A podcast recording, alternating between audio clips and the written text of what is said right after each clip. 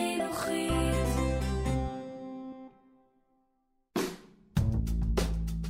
אבני דרך, עשרה אלבומים שעיצבו את פני המוזיקה הישראלית. יוצר ומגיש, ארז טודרס.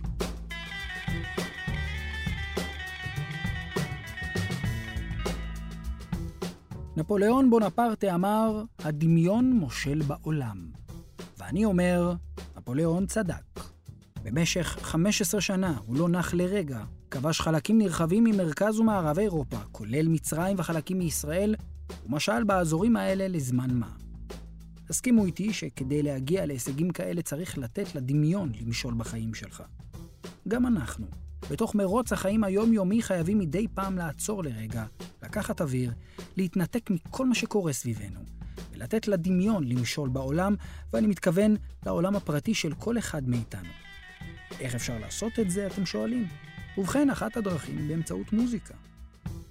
אהלן, אני ארז טודרס ואתם מאזינים לפרק החמישי בסדרה אבני דרך. סדרה המנסה לפתוח עבורכם דלת סתרים אל החלום, הרגש והדמיון שלכם. בכל פרק נאזין לחלקים מאלבום אחד מהקלאסיקה הישראלית, וננסה להבין את המגנטיות שבין המילים, הלחן והעיבוד של השיר. הפעם אני מבקש לדבר איתכם על האלבום התמים והעוצמתי של הנשמות הטהורות, אלבום הנושא את שם הלהקה, שיצא רשמית ב-1975.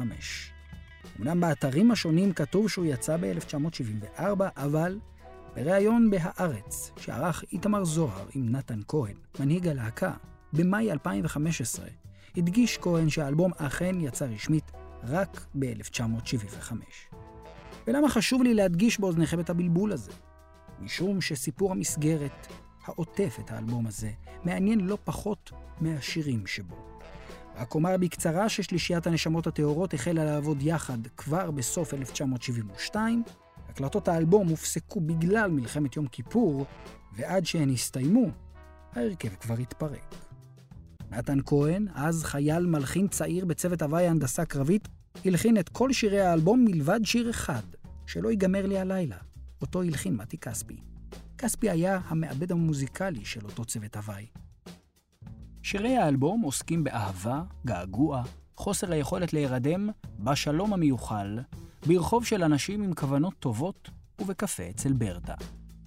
אז מה אתם אומרים? שנחפש יחד את המחר?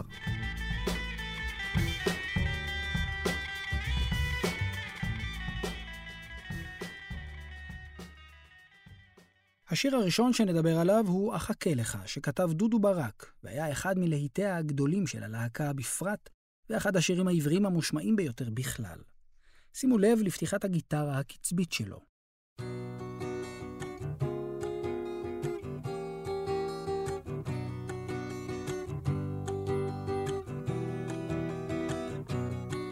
הנה שני הבתים הראשונים.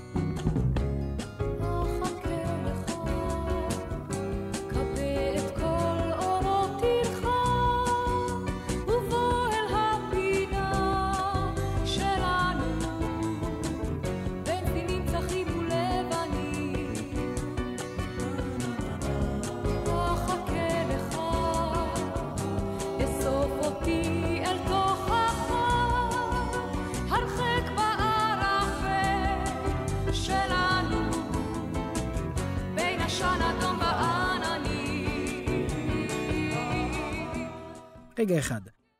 אני מנסה להיזכר לאיזה הרכב רוק פופ נוסף היו שני זמרים וזמרת עם הרמוניות שירה קסומות כאלה. אתם זוכרים? נכון, לחלונות הגבוהים. ואם זאת נקודת ההשוואה שלנו, הרי שעכשיו קל לכם יותר להשוות בין שני הרכבים, פשוט חיזרו לפרק הראשון. הכניסה האחידה של הבס והתופים, יחד עם השירה המרחפת של נאוה ברוכין, זורקת אותי מיד אל שדה פתוח ביום שמש אביבי.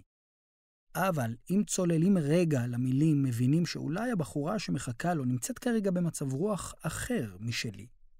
כבה את כל אורות עירך. תודו שזו הגדרה מעניינת להמולת היום-יום שלנו. בבית הראשון היא מזמינה אותו אל הפינה בין הסדינים הלבנים, ובשני, כמו לוקחת צעד עמוק יותר ומבקשת, אסוף אל תוכך. אותי מעניין מהו הערפל שלנו, ומה מסמל העשן האדום.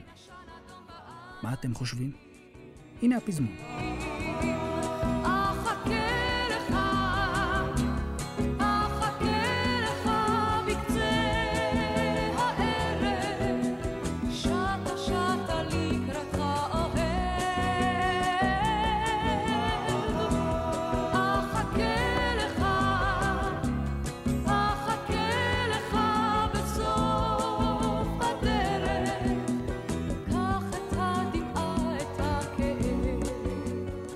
שמתם לב לבונגוס שהצטרפו לעיבוד? תוספת קטנה אבל משמעותית, משום שהקצב שהם מנגנים שונה במבנה שלו מקצב התופים. הבונגוס נינוחים, וקצת לטינים אפילו. התופים דוחפים קדימה. הבדל קטן בעיבוד שמבדיל בין הבתים לפזמון. הרומנטיקה בפזמון הזה יפהפייה, לדעתי מהיפות שנכתבו בעברית. לא רק שהיא תחכה לו בקצה הערב, לא רק שהיא שטה לקראתו לכשיבוא, לא רק שהיא תמתין לו בסוף הדרך, אלא היא גם מזמינה אותו להביא אליה את הדמעה והכאב, כי גם אותם היא יכולה ורוצה להכיל. זה עד כמה שהיא אוהבת אותו. יש מתח מעניין מאוד בין טקסט אהבה עמוק וישיר כמו זה, לאווירה היחסית קלילה ופופית של השיר. אני חושב שדווקא בזכות המתח הזה, השיר קיבל משמעות אדירה בזמן מלחמת יום כיפור, והפך מיידית ללהיט שמושמע כל הזמן. לנשים שחיכו לבעליהן, בין אם חזרו הבעלים ובין אם לאו, היה קל להזדהות עם השיר. כך לדוגמה, היא מבקשת ממנו שיחרות את ספר הספרים הפרטי שלהם על ליבו, ובנוסף, רוצה לנשום את צווארו. למה לדעתכם מתכוון דודו ברק בשורה "חדים חידות אך לא פותרים"? אחרי פזמון נוסף מגיע הבית החמישי. הקשיבו היטב למילותיו.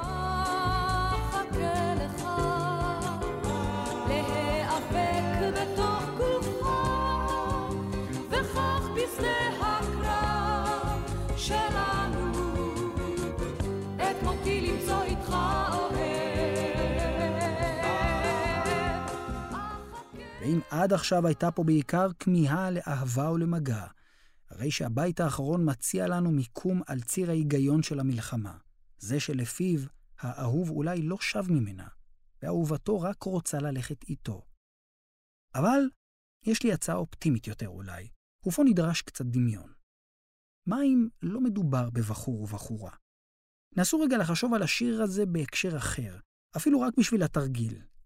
לאיזו מערכת יחסים נוספת יכולות להתאים מילות השיר? אולי מוזיקאי והגיטרה שלו.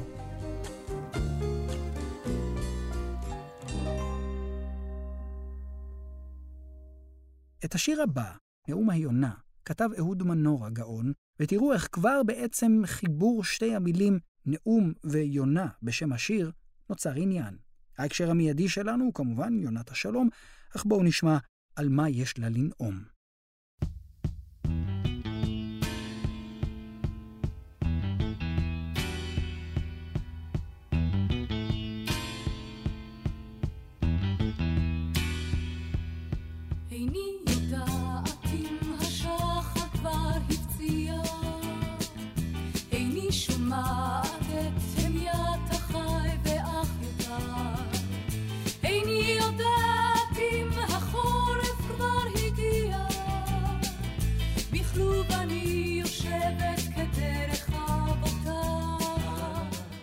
חשבתם שאחכה לך הוא שיר שדוחף קדימה?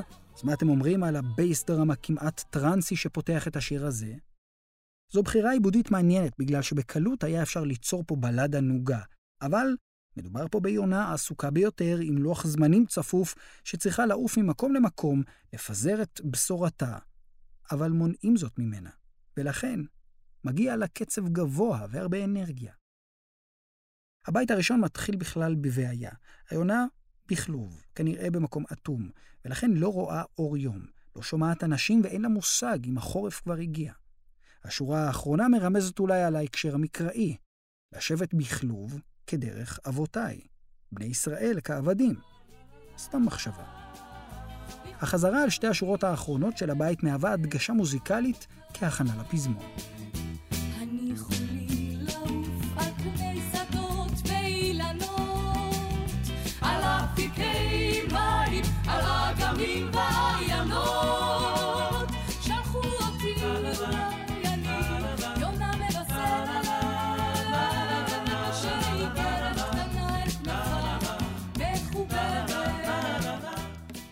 רגע אחד, מי קבע שזה יהיה הפזמון של השיר?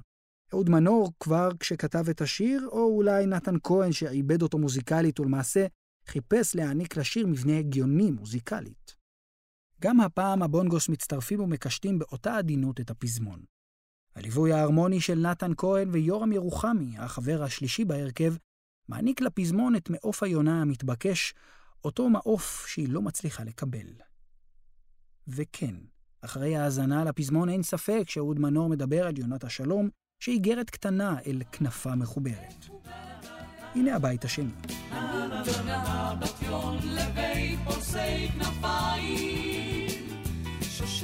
ארוכה מאוד של אסירי הדרום. אני לבנת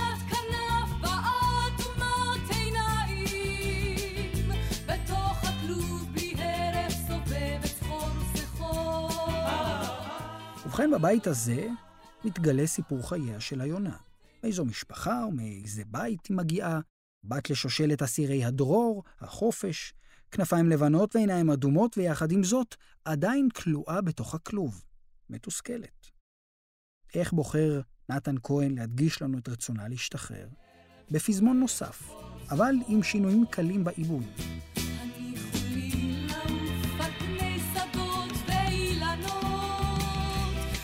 אפיקי מים, על אגמים ועיינות, שלחו אותי אולי אני, יונה מבשרת, שאיגרת קטנה את כנפה, מחוברת, איני יודעת. שני דברים קרו כאן. התופים ירדו לליווי רגוע יותר, במקום מכה על האור של תוף הסנר, המתופף מקיש על הטבעת המחזיקה את האור, ובכך יוצר צליל מתכתי קופסתי. במקביל נכנס שחקן חיזוק נוסף לשיר בצורת מקלדת המלוטרון. היא זו שמנגנת צליל המזכיר מאוד ליווי כינורות. אז אל תתבלבלו, אין שם באמת תזמורת. המלוטרון, אגב, היא מקלדת שהתפתחה באנגליה בשנות ה-60. כל קליד מפעיל סליל מגנטי בן שמונה שניות, עליו דגומים צלילי כינורות, חלילים וחצוצרות. מה שהופך אותו למעשה לסמפלר הראשון בעולם. כדי לתת נפח נוסף לשיר, בחרו לסגור אותו בחזרה על הבית הראשון, למעשה, הבית המציג את הנושא המרכזי, ובעצם החזרה עליו מודגשת הבעיה. יונת השלום עדיין כלואה.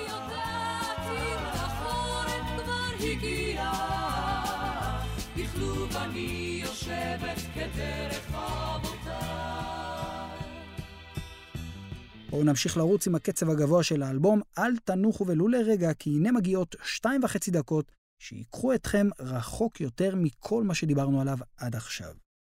את המילים לשיר "הוא שמחפש את המחר" כתב גידי קורן. את העיבוד המוזיקלי לשיר עשה מתי כספי, ושימו לב לגאונות שלו. השיר מתחיל בבת אחת, מהפזמון, עם כל הכלים, ולא נח לרגע עד סופו. יש שם כלי נשיפה ממתכת, כינורות וחליל צד, בנוסף לכלים הרגילים, כל זה לצד הרמוניות השירה. העיבוד קבוע, וכמו לא מתאמץ להסביר כל מילה בטקסט, אלא רק לקחת אותו קדימה עם המחשבה על המחר. הוא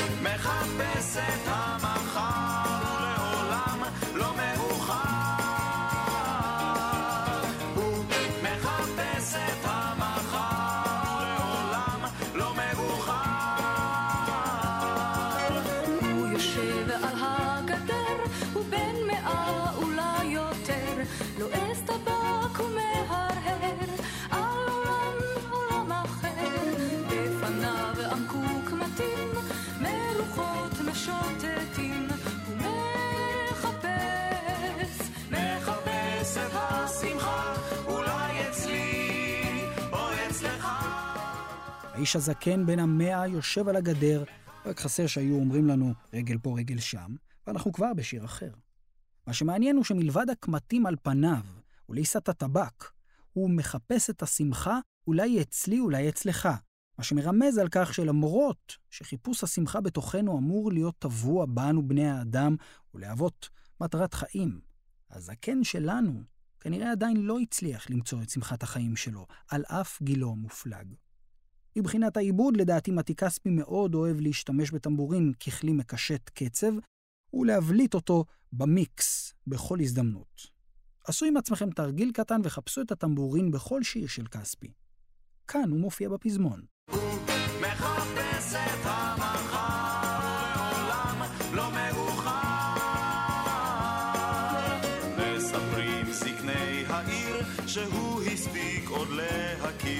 את סבתו של הברון וחברו נפוליאון. הוא קבר עשרים נשים ביבשות ובטרשים, אך לא חשים, לא חשים נכדי ניניו שעוד כוחו במותניו. כמה הוא זקן האיש שלנו, אתם שואלים? ובכן, רידי קורן טוען שהספיק להכיר את סבתו של הברון רוטשילד ואת אחד החברים של נפוליאון. לדעתי יכולה להיות כאן קריצה של קורן לשני כיוונים. כיוון ראשון הוא הכיוון הברור מאליו, זה שנותן טיפים לאריכות ימים. אבל כיוון שני הוא לדעתי יותר מעניין, עבור הדמיון. הוא לאנשים המבוגרים, אלה שמספרים תמיד סיפורים בדויים על הדברים הכביכול גדולים שעשו בחייהם, ואיזה אנשים מפורסמים יצא להם לראות או להכיר. אתם יודעים מה? אתם ואני מכירים אנשים עם אופי כזה גם בלי קשר לגיל. תודו. מתקיים על יש ושום, אחינו משתכר משום שרק נשים וסתם טיפשים יודעים איך לאבד חושים.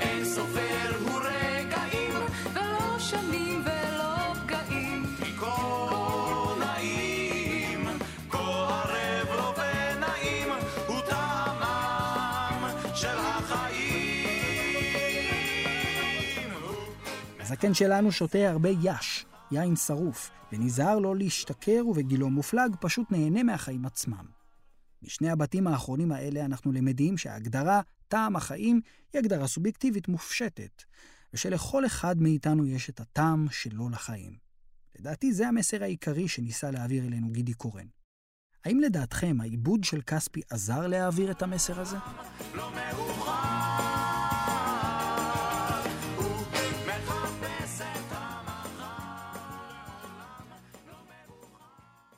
השיר האחרון עליו נדבר הוא השיר שסוגר את האלבום ואף נושא את שם ההרכב ושמו ברחוב הנשמות הטהורות. את המילים כתב שמעון ספיר ומתי כספי הפיק אותו מוזיקלית. אז אחרי שלושה שירים מהירים, הגיע הזמן לבלדת נשמה נעימה. אבל בואו נתחיל דווקא מסוף הבית. חושפים מומים לעשרות ומנגנים על כינורות. והנה כבר בתחילת השיר, פתיחת כינורות בעלת מוטיבים מהמוזיקה הקלאסית. אליה מצטרפת בעדינות הגיטרה, ויחד הם מכינים את הקרקע עבור השירה המלאכית של נתן כהן.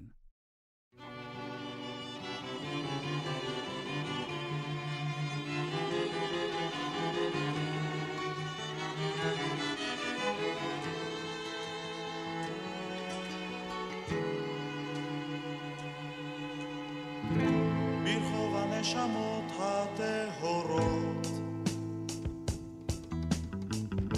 הקבצנים פושטים אורות, גורפים כספים,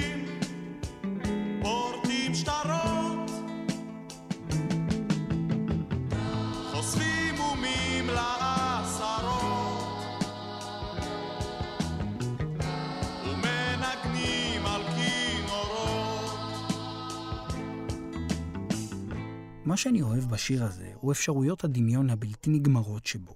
אם תחפשו ברשת תמצאו לא מעט הסברים למקור של הטקסט, על מה הוא מדבר בבית הזה או בבית אחר, ואני אומר, הניחו את זה בצד לרגע, ובואו נדמיין מה שבא לנו, כי שם טמון כל הכיף. אתם מצטרפים אליי? יופי. אז לצורך העניין, בואו נתייחס למילים כמו אל דירה להשכיר. רק שבמקום בית מוזר שבקומותיו גרות חיות שונות, יש לנו רחוב מוזר לא פחות, ובו חיים, עובדים ומסתובבים אנשים שונים. שם הרחוב הוא הנשמות הטהורות. עכשיו נשאלת השאלה, מי ומה נמצאים ברחוב הזה? הבית הראשון מציע את הקבצנים ומפרט את השיטות שלהם להשיג כסף. פושטים אורות, גורפים כספים ופושטים שטרות. חושפים מומים לעשרות יכול להתייחס אל הסודות המתגלים בארנקים של זרים. ומנגנים בכינורות מבחינתי יכולה להיות העובדה שהם נהנים לרחל על האנשים אותם הם מכייסים. מה אומר הבית הזה בדמיונכם? הנה הבית השני. ברחוב הנשמות הטהורות. הפנסים ללא אורות. אזוב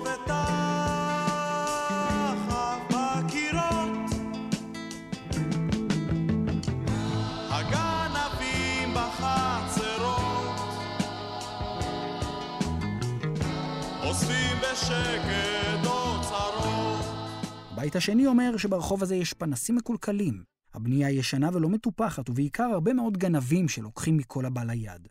עד כאן, אם שמתם לב, הקצב של השיר איטי יחסית. לתופים יש גרוב מדויק, קטן, קרוב ובעל צליל יבש. שומעים כל נקישה בצורה נקייה וברורה.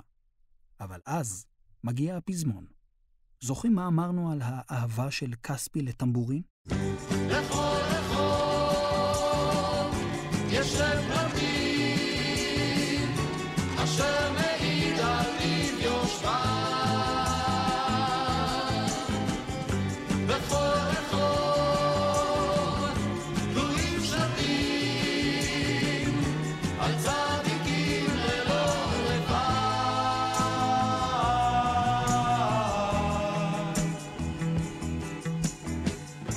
לנו שמעון ספיר, תראו, יש רחובות שהשם שלהם מעיד בדיוק על סוג האנשים הגרים בהם. אבל יש מקרים בהם זה לא המצב. ממש כמו ברחוב הנשמות הטהורות, שהדיירים בו קצת בעייתיים, קצת מפחידים, ואולי לא הייתם ממהרים להיכנס לרחוב הזה. לפחות, אומר ספיר, אין לי כוונה לייפות באוזניכם את המציאות האנושית הזאת. הנה הבית השלישי. ברחוב הנשמות הטהורות.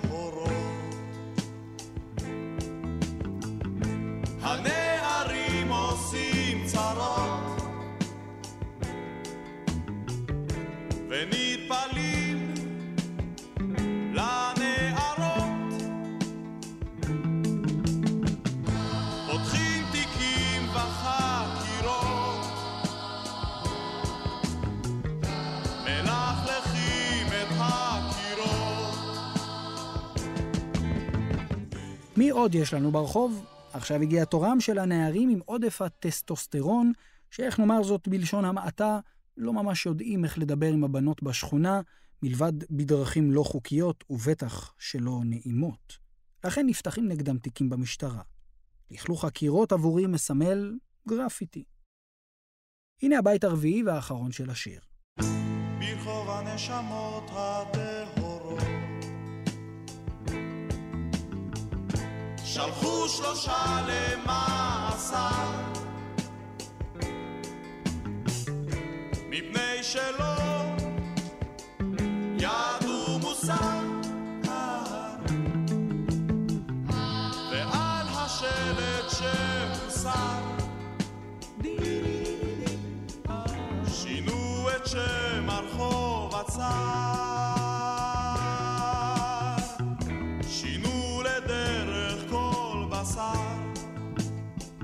לסיום השיר מסביר לנו שמעון ספיר שלאחרונה שלושה חבר'ה נשלחו למאסר, ובגלל המקרה הזה קרו שני דברים. אחת, הורידו את השלט עליו היה כתוב צדיקים ללא רבב, הכוונה כנראה לשם הרחוב. שתיים, שינו את שם הרחוב לדרך כל בשר, שזאת בדרך כלל הגדרה של מוות, נניח כשמישהו נפטר. לפיכך המונח יכול לציין דבר שהופך לנורמה חברתית, בדיוק כמו אופי ההתייחסות של הגברים שם לנשים של השכונה, שכנראה הפך לנורמה.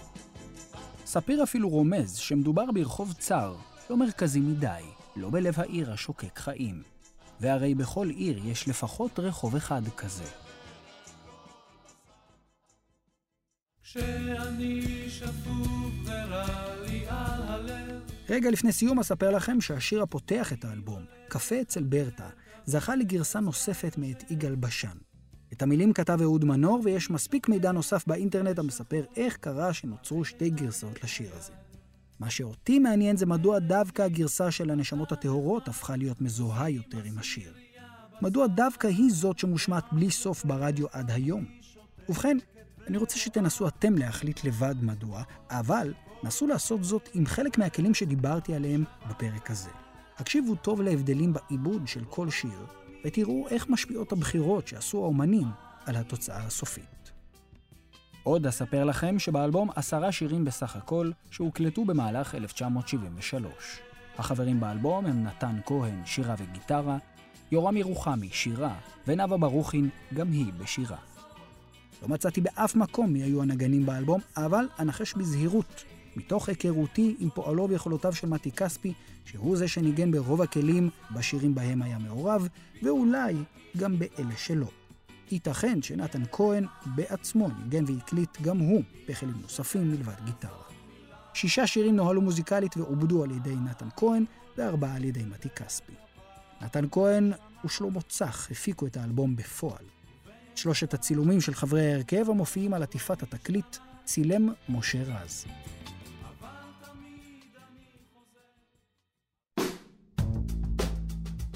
עד כאן הפרק החמישי של אבני דרך. תודה לרועי ברינה על העריכה הטכנית. הסדרה אבני דרך הופקה על ידי הספרייה המרכזית לעיוורים ולבעלי לקויות קריאה, המרכז לתרבות מונגשת, עבור החינוכית. בפרק הבא נדבר על האלבום הראשון של מתי כספי, אחד האומנים המרתקים, היצירתיים והמשפיעים ביותר במוזיקה הישראלית. תודה רבה שהאזנתם, ומקווה שנהנתם. להתראות.